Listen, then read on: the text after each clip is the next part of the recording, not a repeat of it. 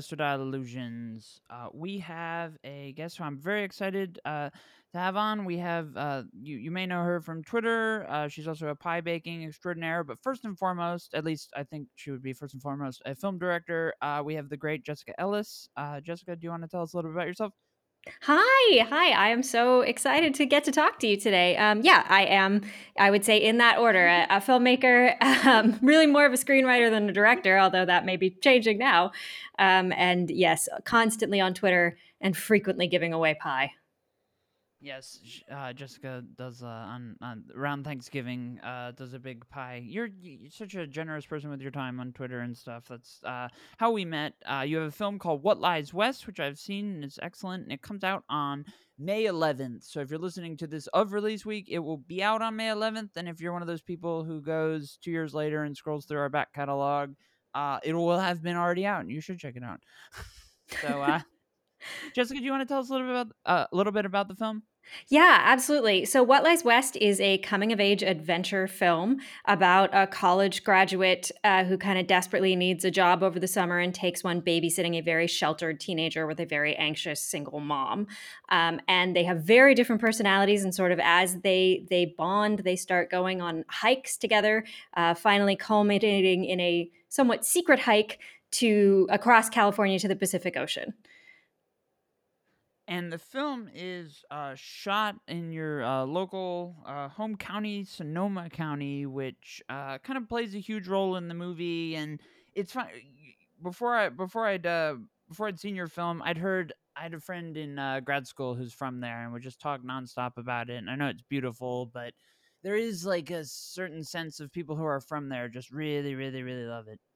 Yeah, I, I, mean, it's there's not a whole lot to do up there, especially as a kid. It's a very like kind of now it's a very wine oriented area. You know, you got the the Napa and Sonoma wine country, um, except be outside, and the outside is this kind of wonderful Oakland like wilderness that you kind of are expecting a, an elf to pop out of at any minute and ask you on an adventure. So it's a very magical place to grow up.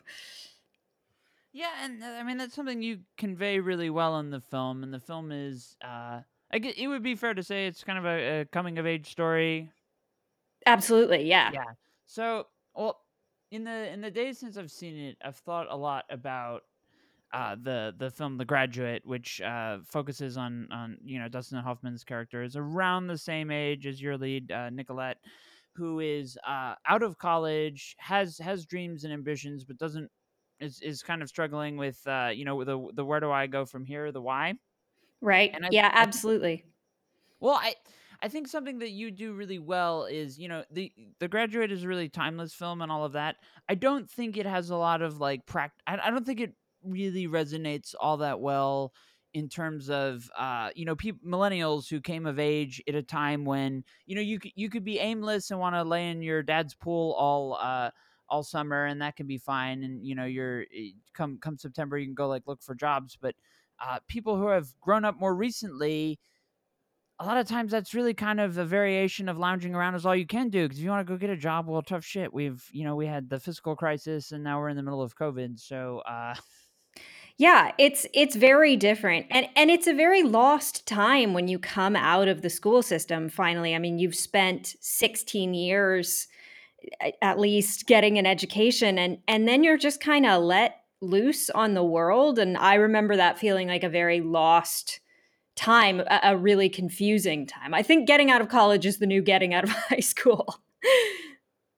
Yeah i mean it's it's kind of you, you know and there are scenes in the film uh, you, uh much, much of the film is uh really uh, uh between uh, Nicolette and Chloe, the two main characters interacting, and there's a, a scene where they're eating, and Chloe just kind of looks at, at Nicolette and is saying, you know, are, you know, you're a grown up, and she's like, well, no, no, no, no, no, no, no, no, and I was just sitting there like laughing, like, yeah, you know, back in the day, uh, 22, 23 year olds would uh, either have kids or be thinking about kids. And now it's like, no, no, no, I'm firmly entrenched and I'm still a kid. Yeah. I mean, I think because you've been in a world where you're still not really making your own decisions for so long, if you go the college route, your, your life is kind of still planned out for you. And I think, especially now um, you know the later millennials and and the early gen z kids have uh, their lives very very scheduled for them um, from the time that they're young. And i think you can definitely still come out of college and feel like I, I don't know how to operate in a world where people are not telling me where i'm supposed to be every 10 minutes. Uh, and that can be very confusing.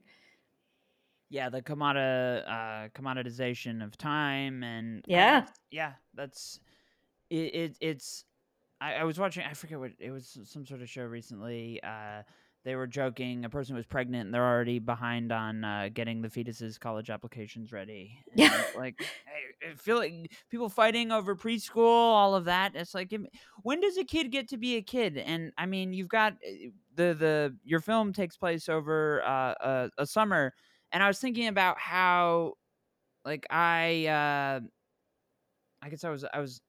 It's so pathetic. I, w- I was using to to mark sort of the generation. I was a junior. It was the summer of my junior going into senior year when the iPhone came out. Okay. And I'm thinking about how technology and Snapchat and Instagram and all of that has uh, totally transformed. Like uh, part of the beauty of this film, I think, will resonate to a lot of people who are stuck in COVID and haven't gotten to go out and just kind of do normal things. Is the sense that you've got kids in a summer who have like nothing to do and they've got no one else but each other. And I feel like that's kind of something in, in today's day and age is, uh, you know, you, you you don't have to be really stuck in uh you know the woods anymore you can go look at tiktok for three hours and it's weird I, you know I, it's not like old man yells at cloud type situation but it, it's it's definitely it, it, it's it's different i'm not sure it's totally healthy yeah, I'm not either. And, and, that's part of the reason why I wanted to contrast these characters so strongly is that Nicolette is is who's the older character, she's just out of college. She's very social media minded on Instagram trying to be like that's her whole plan is reliant on social media for how she's going to transition into jobs and stuff. And Chloe is uh adamantly an analog kid um, and I think that's a really interesting and unusual character these days. It's almost like I've transported a kid from my generation because I was in high school in the in the late '90s. I graduated in 2000, you know, and uh, we were just getting cell phones at, at that point. Um, so I, I, thought it was nice to con. I think there are still people that are raised to be anti-technology and and not or not anti-technology, but just don't get into the social media thing. And those are really interesting people because we know so much less about them now because everybody else is just talking about themselves on on Instagram and on Twitter all the time, including me. Well, to be like a to be a teenager now, you've got all your the natural insecurities, and then you've got on top of it like a um Foucauldian uh, panopticon of of so, like in social media can be everybody's worst enemy because you know you can have a post that doesn't get that many likes, but you can still think that there's thousands of people who are you know secretly watching you, and it doesn't really necessarily matter if that's true or not because it's the perception of that's true, and that's still very terrifying. Absolutely. And and I thought that was I mean, I, I it never is expressly said, but like we set Chloe's mother up as such a deeply anxious um, person, you can definitely see her as the kind of parent that would be like, no screen time, no, you know, it's going to give you brain cancer, no, you know, no social media till you're 18. Like somebody that would be very harsh on that stuff simply because she's overly anxious about about the consequences of social media which are real things they're not imaginary social media can be dangerous well, it's very interesting to hear the way you're talking about all of, all of this because w- what's really impressive about What Lies West is it, it feels like a film that's very timely. It's probably, I mean, this was filmed before COVID, uh, yeah, right? Yeah, uh, I've I've known you since before COVID. I knew it. I knew it had been filmed, so I, uh, I was pretty sure. It it's one of those films that like having been just been through a pandemic, I, I think it's probably more timely. You know, that's obviously you know yeah. You film, not knowing what was going to happen, the world changes. At Sundance, we had there was a film that came out that uh, was about people who a, a, giant pink cloud had forced everybody to live inside, and it was all social distancing, and it was entirely filmed before the pandemic. And oh, that's like, funny. Well, you feel like so bad for the filmmaker, and it's like okay, this film is now judged by every single critic on its merits to COVID. And actually, it did pretty well on that front. But um, as it relates to to what lies west, you know, this is to hear to hear that you made this film as a director who has been out of high school for a while and yet still really understands what it what it means to be a kid. Like my sister's a sophomore in in high eh, not in high school, she's in college. Uh, I feel really old. I wish she was still in high school. I know the feeling. Chloe is now 21 and it's freaking me out. you know, I was also I was also thinking about that from the sense of you know you used an actual. I, I have this in my notes to talk about later, but we, we can talk about it now. You you used an actual high schooler to film a high school. That's a very radical uh, premise for a lot of a lot of productions. Isn't that ridiculous that that's a radical premise? And I mean, I understand it from a production standpoint because when you're using a minor, obviously you have to abide by, uh, you know, the rules on how long they can work and have studio teachers and stuff. And that's that's a lot of money and and time budgeting on a on a small project like this but i i am so tired of seeing 25 year olds 16 year olds it it distorts our concept of what kids are and what they're capable of i i think in some really uh, bad ways. So it was because we were going for a naturalistic feel to begin with and because we also just really wanted to work with with chloe moore the actress um you know it it never crossed my mind to cast her as as an adult playing a teenager. I wanted somebody that felt very authentic to the age. Well, yeah, because he like even if even if you accept that a 25 year old probably doesn't have their shit together either, a 25 year old has a lot of perspectives on what it was like to be 17. That a 17, I, I don't know Chloe's actual age, but um, she was uh, 16 when we were shooting this. They were both the ages they were cast as. Maybe Nicolette was a year or two older, but it was close. Yeah, so we're we're dealing with like the phenomenon of people don't know what they don't know, and then they know what they don't know. I feel like if you're a little bit older, you you you have like completely different perspective versus a 16 year old. I'm thinking of there was a point where uh, my sister, when she was in high school, was really upset over a guy, and I think she was probably a junior. And if she's listening, she's gonna be upset that I'm talking about this. But uh, other listeners, uh, she uh, she was like, "This is supposed to be like the best years of my life," and I'm like, "Girl, no, it's yeah, that is something the CW has sold you. yeah, this is like this. Honestly, should probably go down as like the worst years of your life, and maybe a parent who had to change your diaper would would maybe feel a little bit different. Say like maybe two years old was worse than this, but yeah, it's supposed to be pretty bad. I mean, I think the problem we get so caught up as filmmakers in making dramatic you know narratives which of course you understand the instinct you want things to be interesting that i think particularly with with films and tv made for teenagers we get away from what their actual experiences i mean like very few teenagers have had a murder at their school and it seems to be a thing of every teen show that's on is that there's constant there's constant like hbo level drama and at least my high school experience, there was lots of drama, but there there were no serial killers, uh, you know, stalking our cheerleaders or anything like that. I don't think that's relevant to most actual teenagers' lives, and I think it it's weird to continually feed them a diet of that and not give them any alternative of like, hey, here's a thing you might directly relate to because it literally could have happened to you. Yeah, that's I, I, I couldn't agree more. There's too much of uh, you know, drugs and the psychedelic, like people using the uh what they call it like the the bisexual lighting on Oh yeah, everyone's having orgies and like cocktails and it was like I I know I went to high school a while ago, but like you were lucky if you got some cheap beer and a you know like horrible malt liquor cocktails that you stole from someone's older sibling. Like we were not sitting around drinking martinis like we were in gossip girl. That did not happen.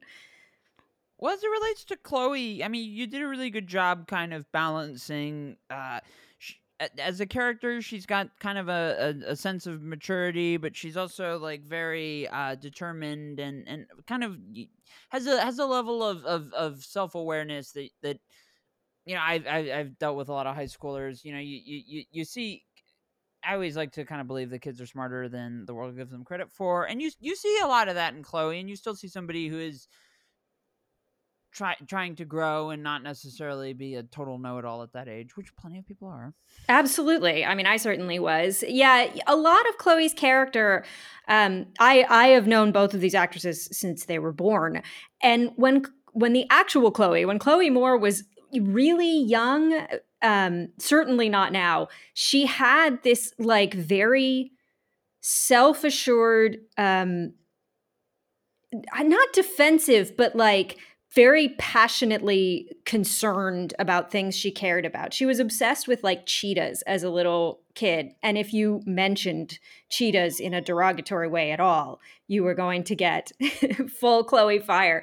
And she absolutely grew out of that and is is not at all like that now. She's one of the politest people on the planet. But I loved that trait in her as a kid. And I loved the idea of like, well, what would a teenager be who is not arrogant about what she believes, but like very sure about it and not willing to entertain your bullshit on it. Well, I mean that's kind of something we're we're we're dealing with now in the um you know, I see, I get all these uh, press emails for LGBTQ uh, topics, but um, you see a lot of times like polls that suggest that kids are way, I mean, they're way more tolerant of that and uh, more aware of, of racial issues and all sorts of stuff than their parents. And you know, you, you get the parent who's like, well, you'll grow out of this when you get older. And it's like, no, I'm not going to be like a jaded asshole like you. Yeah. I mean, I think that's something that endures across the generations is is the the feeling of I I am I absolutely refuse to be like you no matter what another thing I really liked about the film, uh, it, it is an indie production in in the true sense of the term, and I, I sort of I mean to differentiate that from. Uh, this is an independent production. It is not a vessel for an actor who's known primarily for comedy or something to try and get an award by doing a more dramatic role. I think indie has kind of often kind of become that term a lot lately. Um, I'm thinking of Garden State. I should just come out and say it. oh yeah, I, I, mean, there's there's a lot of, and yeah, no, this is definitely not a, you know, five million dollar indie. This is a crowd-funded and my savings indie. it's it's a very it's a very very low budget film. Well, I mean, I it gets a critic. I think about like so sometimes you know if I put together a string of of bad reviews or something, I'll get an email from somebody who probably thinks about this stuff way too much, but they'll say like, you know, you're impossible to please. Stop reviewing these types of films. And it's like I, I think I'm actually the easiest person in the world to please because there's really there's two things I want out of a film.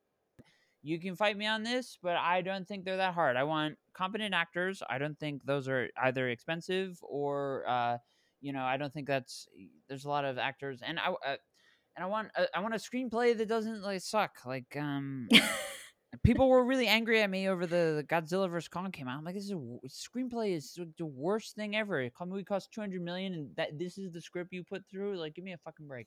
Um, so I don't I, I don't need like something that has like a big budget. I want something that's very character driven. I you know, you spend you spend 80 your your movie has about an 80 minute runtime. Yeah. This is really the time this is all you get in terms of these people's lives most likely unless you're going to try and turn this into like a cinematic universe or something. no, mo- no.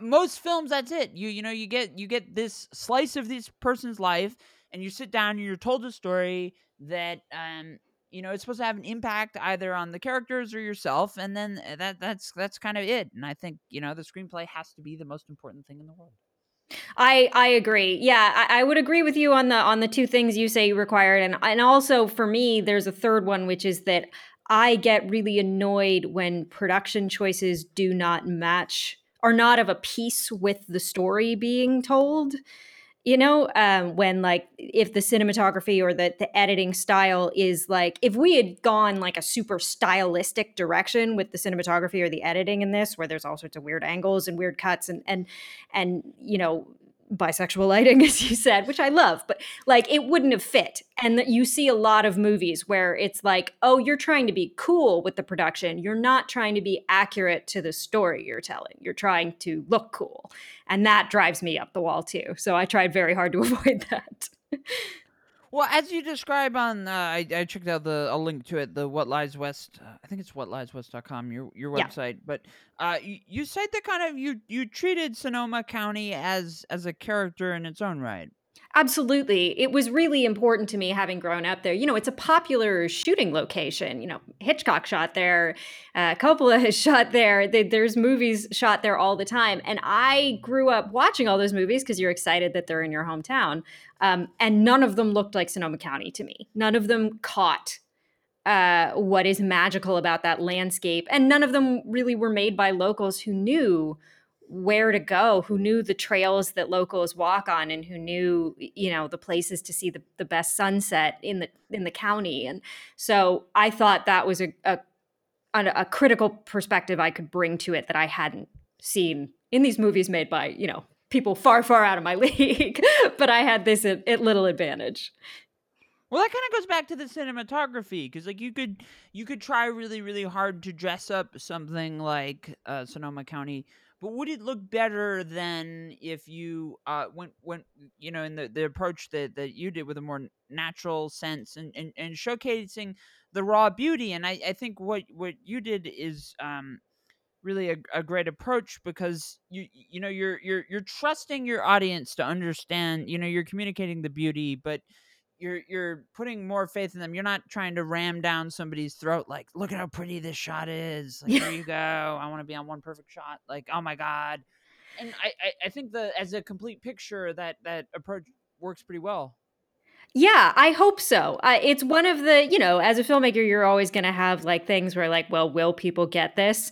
Um, and and that was one of my questions is, you know, the style right now, it seems in independent film is very high contrast, very stylistic, a lot of shallow depth of field separation of characters from their background. And we went the totally opposite direction. Not to be contrary, but because it was so key to the story that the background environment be constantly a felt an effect that you feel and that the characters feel so that you are out in the woods with them. Um, and uh, it's a risk because people can look at that and be like well that doesn't look like a modern film. That looks like they didn't know what they were we just look like we're outside. It doesn't look cool. And you know and uh, we'll see. I don't know. I don't know how people are going to react to that. It's gonna it's one of my big fears Well, it's it, it's an important sort of narrative contrast too, because you have you know Nicolette wants to uh, be an actress, she wants to have this following, and all of that,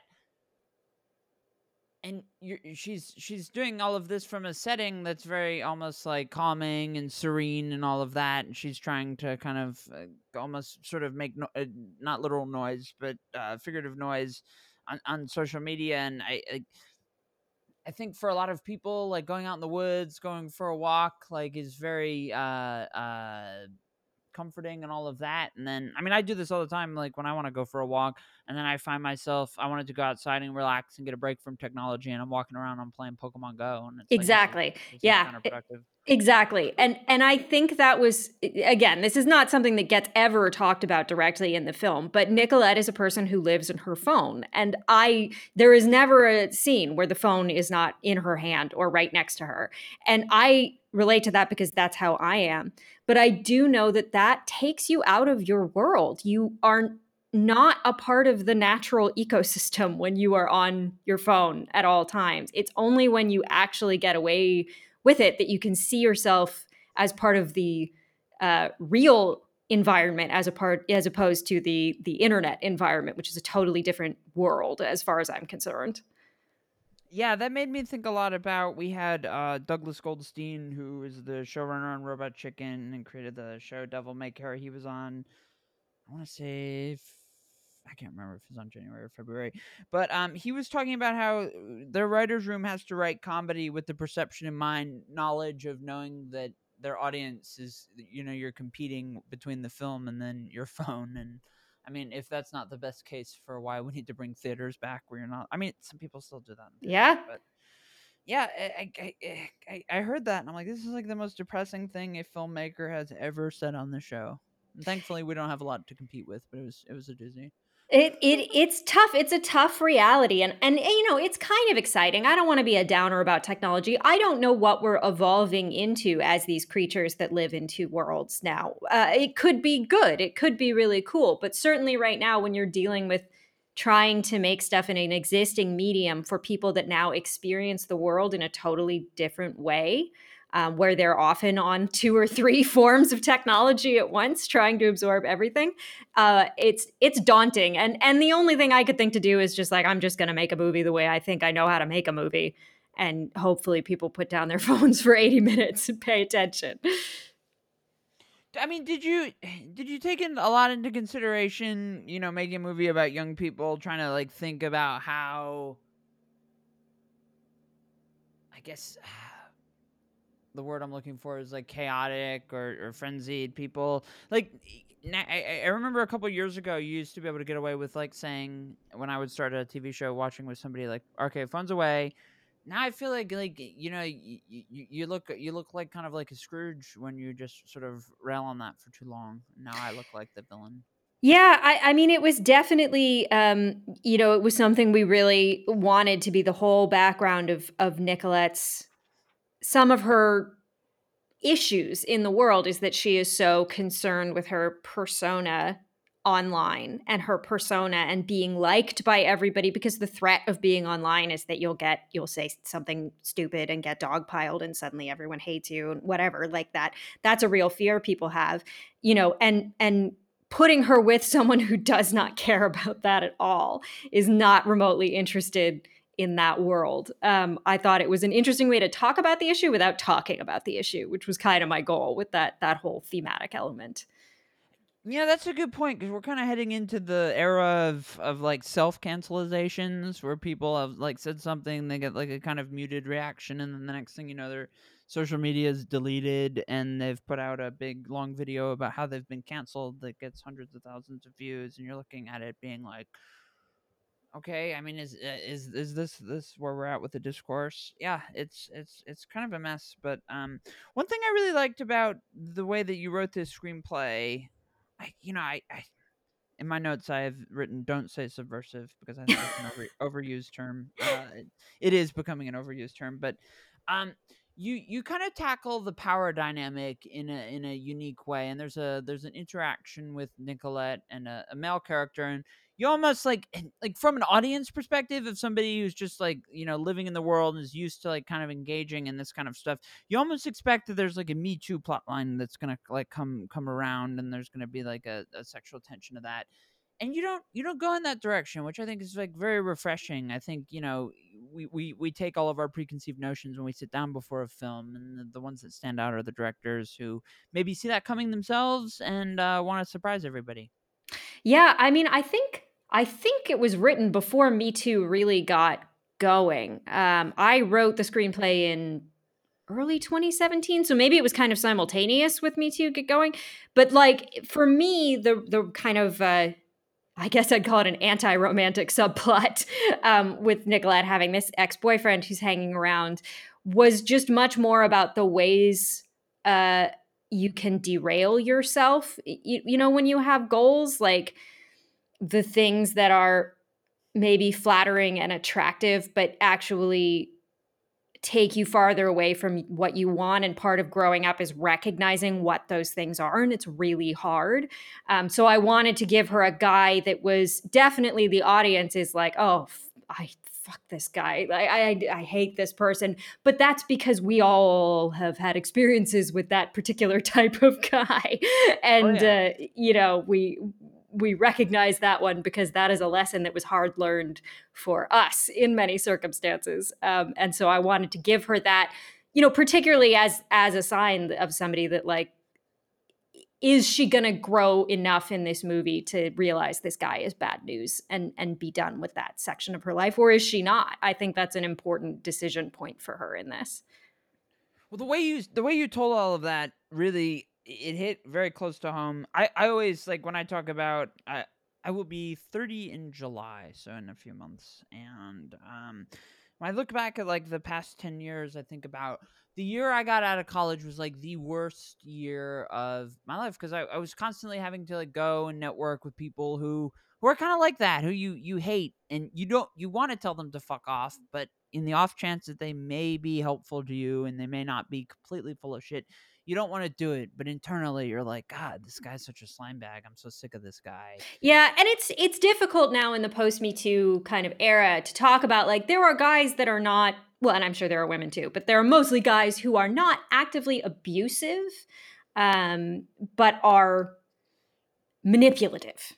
Yeah, Uh, they're tw- and that can be really psychologically that can mess you up for sure. yeah, they're like they're they're toying with you, and they know that you're in like this.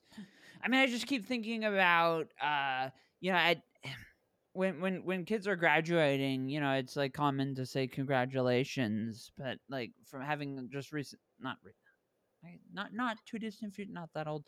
Uh, you almost want to like say to them, you don't want to congratulate them. You want to say like my condolences. Like they're gonna tell you at commencement to go set the world ablaze. Yeah, see how long that fire lasts.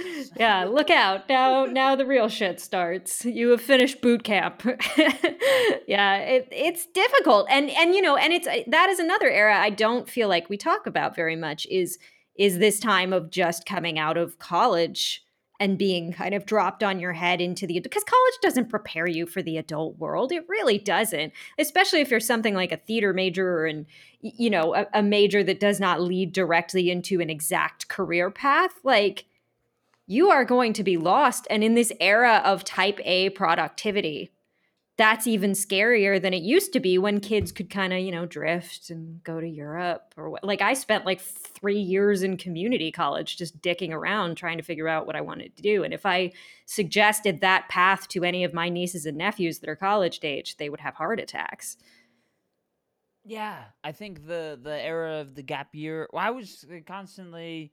My sister just went uh, back to school in Scotland. Uh, she goes to St Andrews, and I kept saying to her like, "You have four years at one of the most beautiful colleges, universities in the world. Take a gap year. Do not go back during COVID. Fuck this." Um, but this that's no people don't do that. People don't. People like we're we're we're living in an era now where if you're not doing something in your free time that can be commoditized and if you can't like do something with it like i, I read a i read a shit ton of comic books and people say like oh do you want to write comic books and it's like no i have so many as a creative i have so many places where i should end eat that that'll be one where i will just eat i won't take any shits there Yeah. um, yeah it's it's it's it's, it's important and just just the idea that you can have a summer where you uh you know Nicolette drives up and uh doesn't know what they're doing that day. Like isn't isn't that such a novel thing that we've been without for so long in COVID? Yeah, it's yeah. I, I think it, it's so interesting having COVID come into the middle of this. I mean, obviously, I'm not happy about it, but but having a show about time where you're just stuck and you don't really have any you're not going to summer camp you're not going to swim class you're not taking summer courses to get your ap credit like none of that is there like what would you do? I, I was talking with someone else about how like school films about teenagehood are about social development but summer films films like the way way back and stand by me and stuff like that are Yep. about personal development. They're about who you are when you don't have your peer group looking at you and how you grow on your own.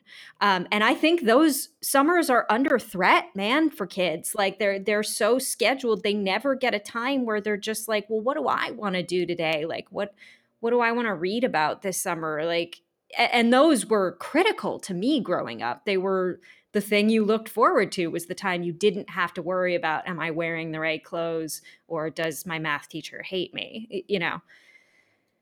I know we're both big fans of Dirty Dancing, and uh, that that was just coming coming coming to me. absolutely uh, yeah. Uh, dirty yeah. dancing is another one. I mean that is that's totally a thing where it's like who is this girl when she's not at school? What can she find when she, when you're in a different environment Yeah, I mean, I just like I, I would think about all the stupid shit we would do as as lifeguards uh, all the time. Hang out with people that you like nowadays would never like think you'd want to hang out with because you could just you know it's everybody has so much access to everybody else, and now like a kid a- like a freshman coming out of college is looking for an internship and it's like that internship is not going to help you at all go go go go have fun I do for for listeners. I do want to make a note. I know that a lot in the beginning of COVID, I was very worried that uh, this show would crater, that people would not listen to us after uh, after losing the ability to commute. Although I guess some people still do.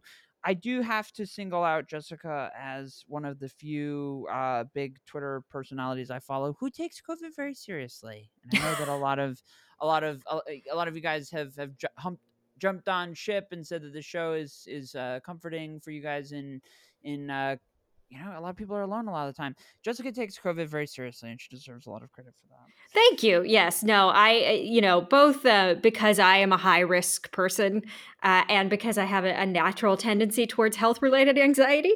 Um, it was very clear to me immediately that like I needed to be the safest person in the world. So like I have not I for a year I only have left my house for doctor's appointments and only then very very rarely. I cannot tell you how much I'm looking forward to going to the dentist now that I'm vaccinated because I would not even do that. Um, so, yeah, it's been a weird year, but I'm alive at the end of it, and that wasn't a guarantee. No, not at all. And we're getting in the era now where people are giving my partner and I shit for saying, like, nope, that that gathering, I don't care. We just got our second shot last week, so another week before we're fully.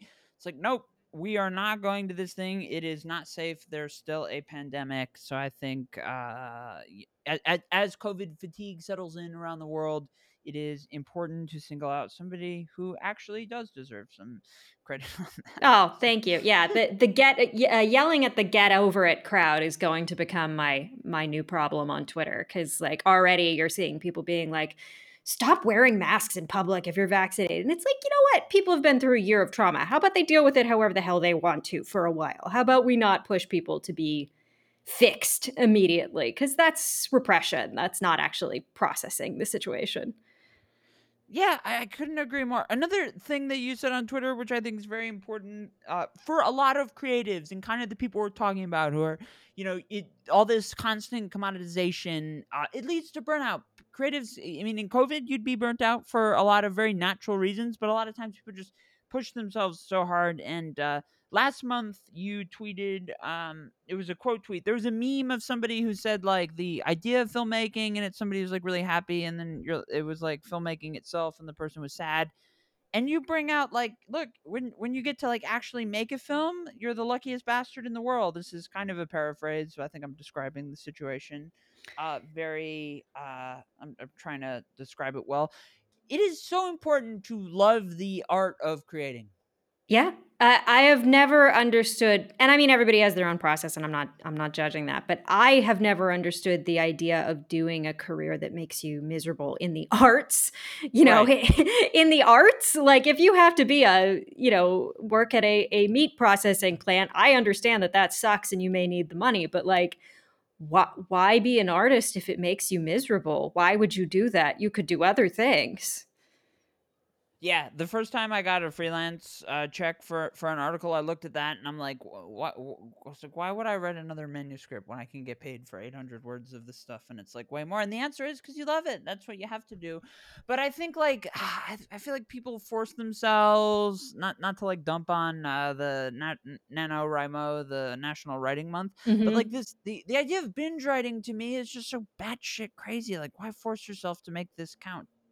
I know there are some people that work great that way, and and I've never been. I mean, I did not write uh, a script, a new script for all of 2020. I I did a lot of rewriting, and I I got hired to write a couple novellas, but um, did not touch a screenplay for the entire year, a new one, and I had to be okay with that because it was clear that my brain was just not working in that direction. For me, it was a function of like, I don't know what the world is going to look like when this is over or when it will be over.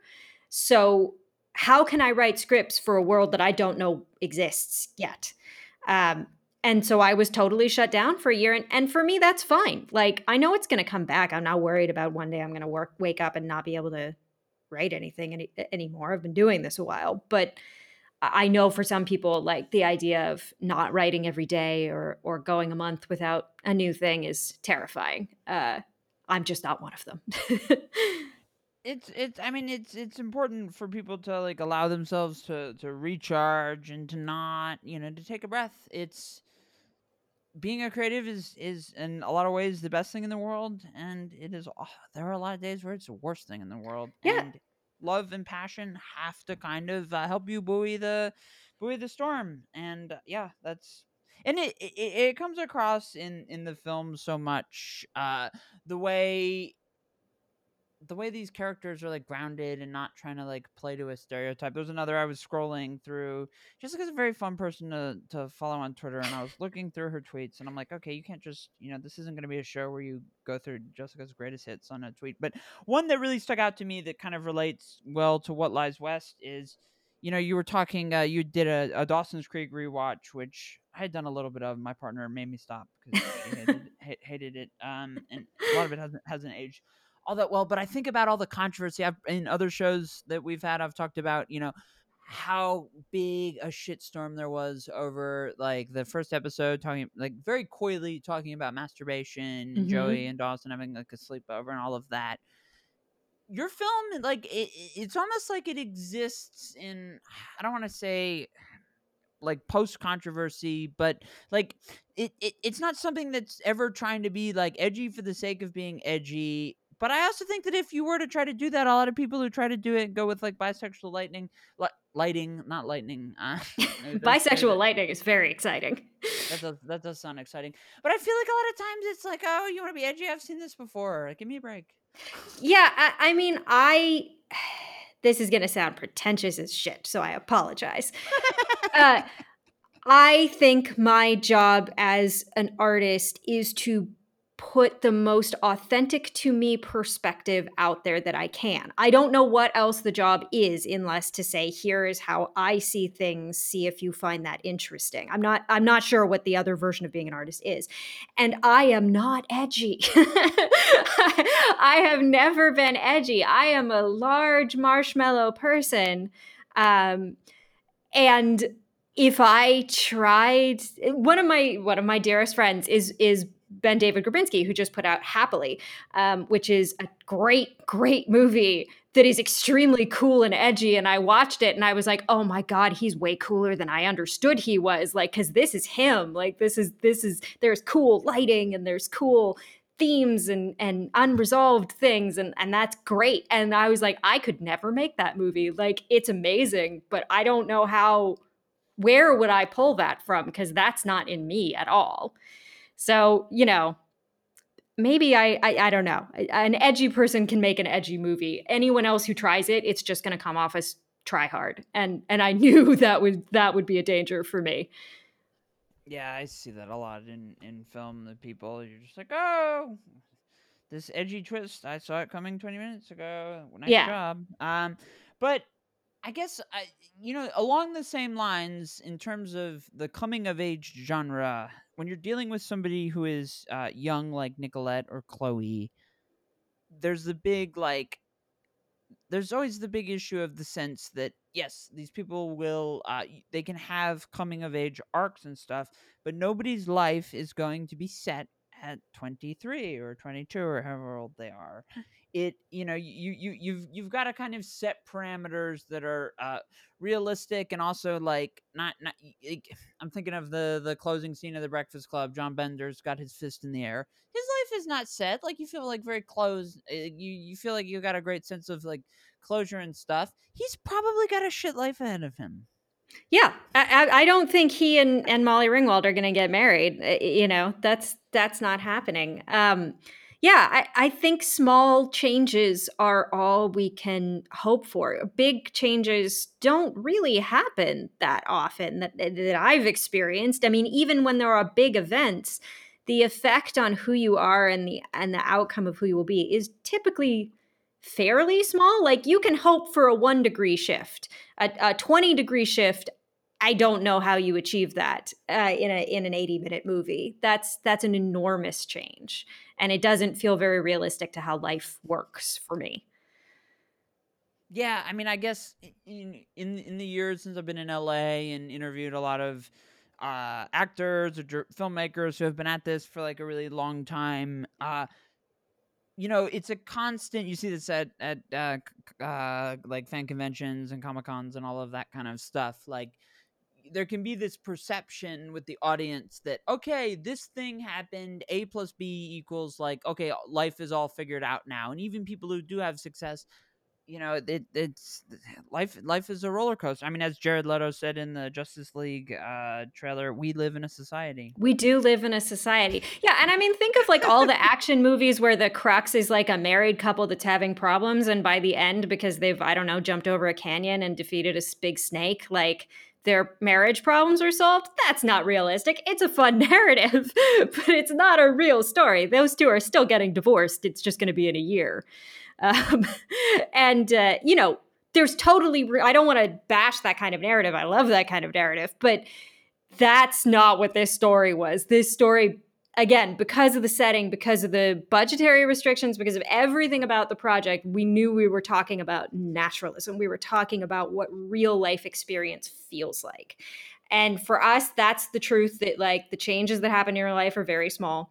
And also they can happen at any point in your life. They're not just when you're 16 and your life changed or when you're 22 and your life changed also the chloe's mother goes through you know a big step in her personality Right. and she's in her 40s you know so we never stop coming of age um, and that was another important thing for me to, to get across Yeah, she was a really uh, well written character too, and I haven't talked about her a lot because the things I would talk about are more than the spoiler centric. But uh, yeah, it's a it's a very well put together film, and something you just said uh, made me think of uh, when we had um, Michael McElhatton who played uh, Roose Bolton. When we had him on, we were talking about. Uh, we did briefly talk about Justice League, but also in the reality that um, film like the circumstances that films get made are these giant moving pictures like you could have a, a TV show that turned out way differently because it just rained constantly and they had to modify on the fly.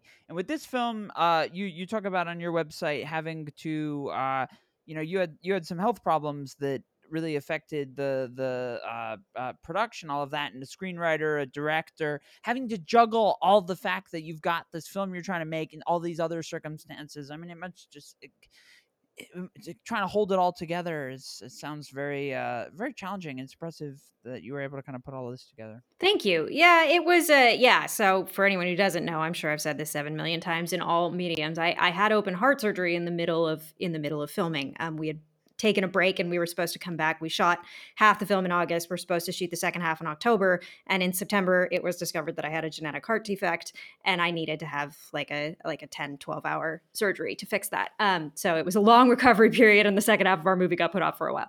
But it was you know the movie is all about capacity it's a, it's about exploring your capacity so getting to go through something that expanded mine was it it honestly i know this sounds insane but it it honestly felt like a gift at the time it felt like you know maybe i'm telling the right story from a, a real place in my heart and my creativity for me at this time to be talking about this already in my work and then also get to go through the challenge. I, I think it made me a better director for the second half of the film, for sure.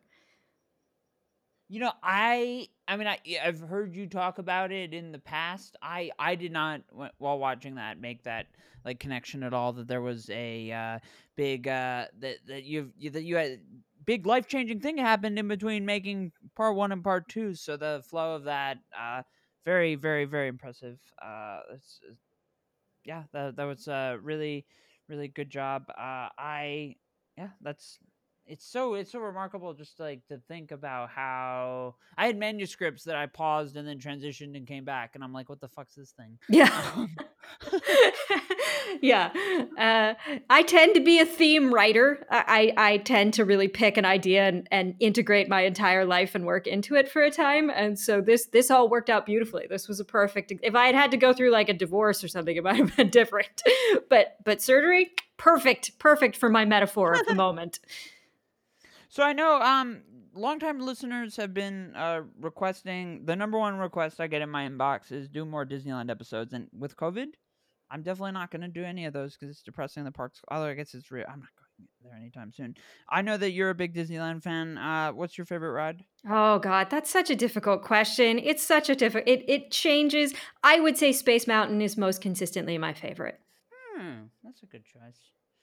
I just I love I, I love the music. I love the Starfield. There's something about uh, Tomorrowland at night that is such a magical area for me. I feel very inspired over there and and I just love standing in front of Space Mountain listening to the this for the fun space music. You wish they would bring the people mover back?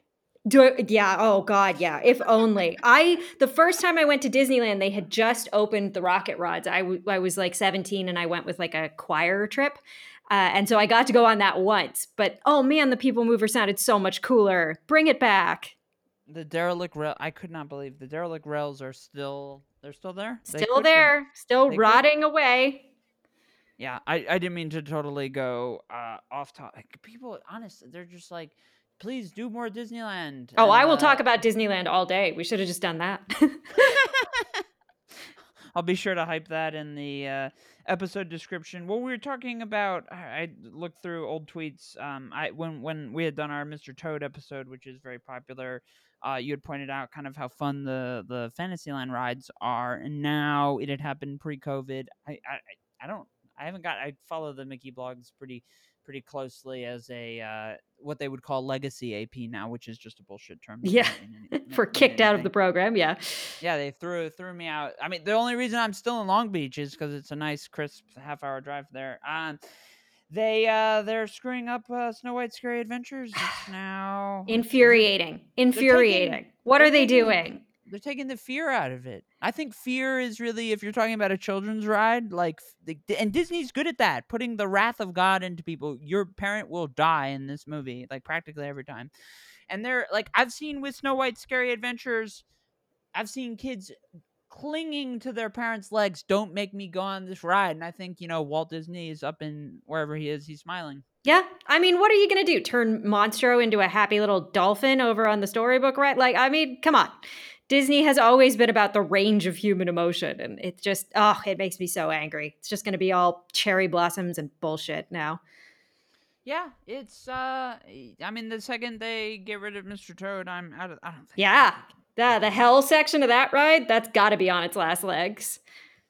That is actually, as somebody who's done a historical dive into all of hell, it's like I think they've even. I mean, I think they've made it more aggressive since uh since like the 1980s. Yeah, that's uh oh boy, that's Disneyland. I'm glad we got to mention that uh, because uh God, people people really want more Disneyland content, and it's uh it's it's, it's tough to want to do that kind of stuff. Yeah, it's been but, a downer at the last year for sure. But I mean, that's the power of film. More time to watch movies. You can't go, you know, you can't go get Dole Whip. Uh, I guess you can. There you so, go. Instead of getting Dole Whip, watch What Lies West on VOD on May 11th. that you know, that's that's probably one of the best plugs I've heard anyone do on this. Well, like I was really excited to have you on because uh, most of the time when we have filmmakers on it's almost always documentary and it's not just because those are the ones i get pitched but because like when you're trying to do an episode it's often much easier to talk about a documentary because you can talk about the ideas presented and what lies west is kind of falls into that category like it's, it's not like it's not like we're having a director who did like an action thriller and we're like well let's talk about this part and you're trying to pitch a movie that nobody's seen you're talking about it for an hour. The themes that you present in what lies west are very uh they're very relatable. As somebody who's kind of like getting out of the age that nicolette was at i'm like okay this story told exactly it captured the zeitgeist of this sh- very shitty area era of people's 20s when you have freedom but you have you don't really have freedom because you're at you're at the you're at the mercy of everybody else in your life yeah. Yeah, that I remember that era very well when I was just kind of wandering and and I think it's extending longer and longer into your 20s at this point, but but uh, it was definitely something I hoped to capture authentically, so I'm really glad glad to hear that resonated. Well, yeah, because I mean, there's there's uh, uh, there's a point where I wanted to scream at the TV. They're talking about compensation for for Nicolette, the the the parent uh, it, the mother is just basically like, "Well, I'll pay you at the end of the summer," and you want to scream like, "What the fuck is this? No, no, no!" And yet at the same time, you're Nicolette in that position, of course you're gonna say yeah, it's your mom's friend. You're not going to be like, "Oh, no, pay me." Like it's not and it's not Twitter. There's you're you're faced with direct confrontation and it's scary from an older person even when you're that age. I yeah, I've had a few people question that that particular moment of being like, "Well, shouldn't she say no, pay me right now?" And it's like, "Yeah, you be 22 and try that." I I don't think most people would be able to do it, especially in a situation where you're being kind of like nicely explained to why this is better. Um, I, I think it's it's a function of particularly women's insecurity a lot of time to be like, oh yeah, okay, of course, you know, because you don't want to upset anybody. That that decision always made perfect sense to me. Well, I think that's kind of what also what what I like about uh you know following you and following your career and following your tweets. I mean, you're pretty you're pretty honest about the state of the film filmmaking industry right now, and you know there's been a glorification of of people who like to throw temper temper tantrums on set or act like they're too cool for school. And like, what's the point of the past couple of years if we can acknowledge that like nobody's really too cool for school? No, absolutely not. The the over glorification of particularly directors drives me bananas. I think it is detrimental to the creation of good art on every level. It's demeaning to everybody else on set. I was not popular in grad school with this opinion, if you could guess it's important. I mean, it really is because you you can't change your culture if you're like begging to begging the cool person at the table to be a part of it. You got to acknowledge that the emperor's not wearing clothes. Yeah, and and I mean it was it was part of the honor of getting to direct a project like this was this was my first feature directing. This was one of my first times directing at all, and that meant that everybody on the set, all these amazing camera people and my DP and, and my editor had way more experience than me. So what kind of moron would I be if I was like no, everyone listen to me. I have the answers. Like getting to take advantage of everybody's creativity and and let them express their own art in their way, I think is a sign of a confident director. Uh, you know, I, I don't think it's a weak decision. Um, but yeah, yeah, don't don't try to convince uh, don't try to convince anybody at film school of that opinion. So uh, as as we we start to wrap up, I realized there was a funny story I was going to tell about uh, sort of when I first discovered you that I was going to tell the beginning, but I tend to like to go straight into a film when we, we record, so that's just kind of uh, the way it goes. But um, the first thing that really drew me to Jessica Ellis, whenever people ask me, I'm from the East Coast, I'm Connecticut, just outside New York City. People ask me, you know, do you love LA? Do you think you'd move? What's the big thing you'd move? uh, that would get you to move back home. And I always point out that LA is the worst place in the world to try and get a sandwich. It is. That it it is. I, I mean, I think like there, there's obviously some like great banh mi and stuff like that. Like, but like if you want an Italian deli sandwich, drive to San Francisco. It's not happening here. Yeah, we in Long Beach. Uh, if you drive around some of the more industrial areas, you can find those Italian delis, and like they're I'm sitting there like thinking like, why isn't this place downtown? Why is this only catering to construction workers? And like when I was in Boston, or like it was just so easy. You you have five different delis, and uh, Jessica had made a tweet about sandwiches, and I saw it. And I'm like, oh my god, somebody's speaking to me. And then as a result of commenting, a uh, the daughter of a friend of my mother, a childhood friend of my mother and my aunt, saw my tweet. I guess she'd followed me on Facebook or something, but we reconnected because of a Jessica Ellis sandwich tweet. Oh, that's so nice to hear. Oh, that makes me happy. See, it's things like that that make Twitter that make Twitter worth sticking around for. Is you do create little communities on there through through just talking, and I I love that. That's wonderful. Yeah, that's uh there are there are far dumber connections out there than that. It's it's an important important problem. We have great food trucks in LA, it's a diverse city, lots of great places to eat.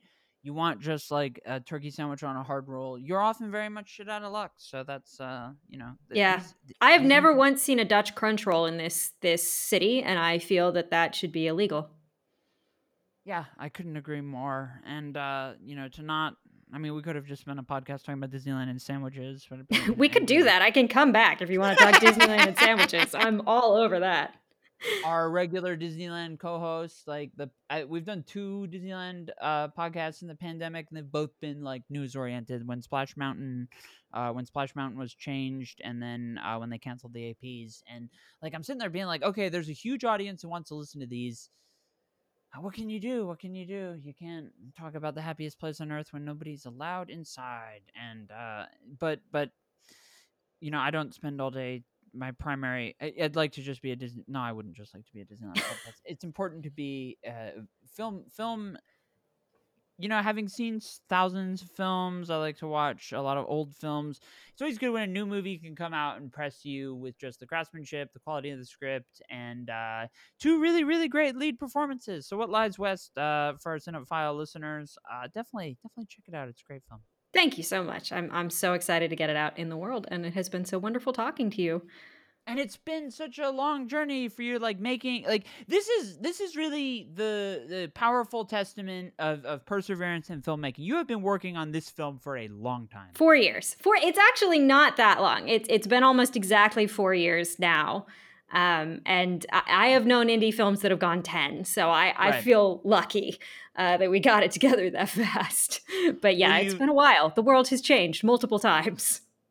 many many many many we lived through trump you uh you you wrote a script you uh saw this to a conclusion now it's coming out uh that's such like uh in this era of instant gratification what you've been able to do so impressive congratulations Thank you so much. Thank you very much. And uh, everybody, I've in the audio in the description. You probably already checked it out. Uh, links uh, for you can check out the film, Jessica's social media, all of that. It's all there. You have an hour in, have almost certainly already read all of that already. Uh, anyway, Jessica, thank you so much for coming on. Thank you for having me. This is wonderful. And to our listeners, thanks so much, and we will see you next time.